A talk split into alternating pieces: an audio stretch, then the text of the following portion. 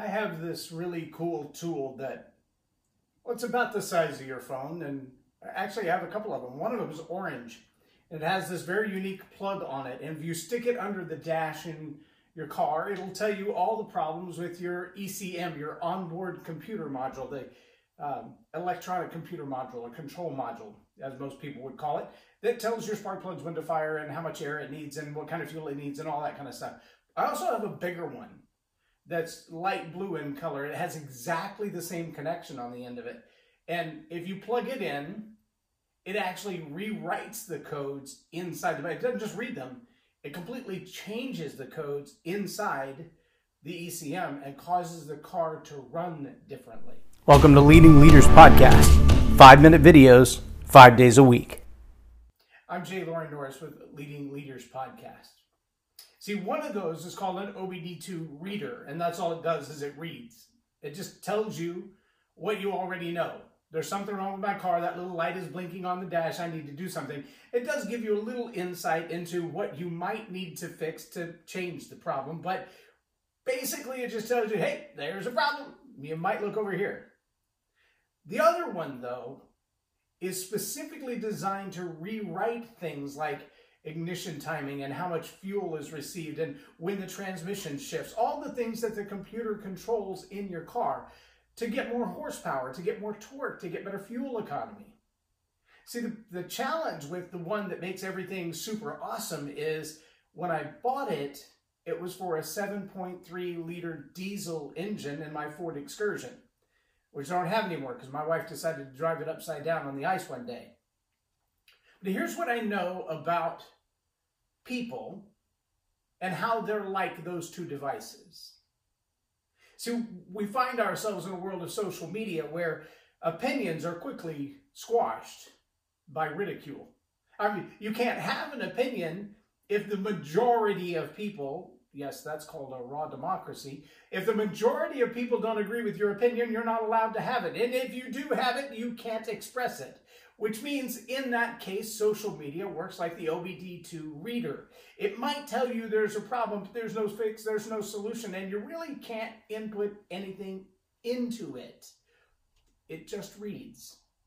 Social media, very much like that, only likes to tell you how things are going to be. Political circles, religious circles, thought circles, thoughtless circles, we've seen them all. The challenge is if you don't have an opinion that you're willing to express, then how are you different than anybody else? I mean, if, if you're just like everyone else, what's the point of your being here? Seth Godin said it really well when he said, you know, if, if you are doing business like millions of other people are doing business and you do the same thing that millions of other people do, it's your point of view that makes you unique. It's your point of view, it's your opinion, it's your experiences, it's where you came from to arrive at these conclusions. That's what makes your ideas valuable. As a result of understanding that knowledge, long before I heard him say those words, I have spent the majority of my life having conversations, sometimes long, heated conversations, sometimes about very specific details at a very specific business at a very specific time, and yet very deep conversations about how this business function was going to happen. Chris Fry and I used to work together. Chris is another very intelligent guy, very well educated guy, graduated from uh, Indiana, played football there. But when we worked together, man, we would butt heads on things. And people asked us several times, Are you guys married? Because we'd go play racquetball and work it all out, and we were all good. We'd walk out of the room, both of us laughing, high five, and We lived in the same neighborhood, it was all good. But in that conversation, neither one of us wanted to give any ground because we knew that we had done our homework and we knew what we were talking about. And eventually, we would grind that down until both ideas merged together and became something very important. See, I have those same kind of conversations with Dr. Kasanga Wakasanga and, and Babu Kadalandi. I have the same conversations with Nelson Imadigbwe and Jacob Miles, with Thelma Wells and Laurel Rolls. And, and these are people who fed into my life that I've had deep, long, difficult conversations with about religion, about politics, about faith, about all of the hard stuff. But you know what's powerful is at the end of the day, we've all been able to step back and say, you know what? We may not agree on that. I sure respect your point of view. I, I see how you come to those conclusions. I, I understand where you're at. And see, in that way, that second module that I have that allows me to change the horsepower and change the torque and change the fuel delivery in my engine. In, in that way, those face to face relationships serve more in that way, where I can sit down with somebody, maybe over FaceTime. I've done hundreds of hours of coaching just over FaceTime. It, it may be over the phone, it may be over WhatsApp, it may be face to face over a cup of coffee. But to be open minded enough to take your opinion badge off your sleeve for a second and lay it down there and talk human to human, to hear hearts. Uh, Michael Jarman is one of those that sometimes we get into those conversations. We've had three hour, four hour conversations on the phone. We used to live in the same neighborhood and we'd meet at the coffee shop and talk for a few hours at a time. Now it's usually by phone, but two or three or four hours. And we don't agree on politics at all. We're opposite ends of the spectrum, but we're both Air Force veterans. And we're both men of faith. We come from totally different walks of life. Him from an African American culture, me from a redneck culture. And yet, the love that we have for each other says we can disagree on a lot, but we're still going to agree on a lot as well. And I value you for your uniqueness, and I value you for your opinion.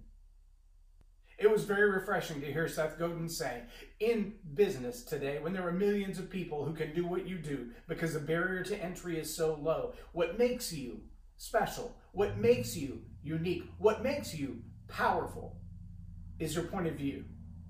It was encouraging for me to hear that, and I want to encourage you. There are a lot of people who watch Leading Leaders podcast, probably eight. And those eight people, some of them will hit a like at the bottom, and some will just watch it and go, eh, whatever. But then there are those who engage at the next level and they send me a private message and they meet me over coffee and we dig in deep to things of faith and politics and psychology and education and world views. Right? You are welcome to engage me at that level whenever you feel brave enough. Because I'm going to love you. But I'm going to tell you what I think and I'm going to tell you what I know. And then I'm going to listen for what you think and what you know. I want to challenge you today. If you found yourself as a leader at any level, holding back on your opinions, burying your point of view for fear of offending someone, just understand that there are equal number of people who prize your opinion, who value your point of view, who hold in very high regard your personality and your life experiences. And they really want you to shine with them. So do that. Get out of your box. Don't let the social media police, if you will, tell you what to think and when to think and how to think and where to think and if you're in DFW, buy me a cup of coffee and I'll sit down and challenge you to think for an hour or two. I'm J Loren Norris with Leading Leaders Podcast for Tell It Like It Is TV. Have a blessed day. Subscribe now for our extensive video library of leadership lessons promoting faith, family, and freedom. You ever notice that some of the most fascinating conversations you'll ever have? In fact, some of the most fascinating things that you'll learn are from unexpected conversations. Uh, interviews that people have had in various environments have sometimes triggered a conversation offline that really opens up some new ideas. I'm sending out this invitation. Anybody who watches Leading Leaders podcast, who either is or knows someone who is a, a leader in their own right, who's making an impact and adding value to people, I would love to have an opportunity just to chat with you about the possibility. Now, in the comments below this post, there will also be a link to go to the application for anyone who is in leadership to just kind of fill that out. Let's talk about why you feel like what you have to say would be of great benefit to this audience and to growing this audience, to growing influence for you and for Leading Leaders Podcast.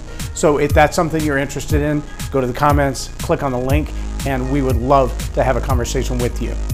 I'm J Loren Norris with Leading Leaders Podcast for Tell It Like It Is TV. Have a blessed day.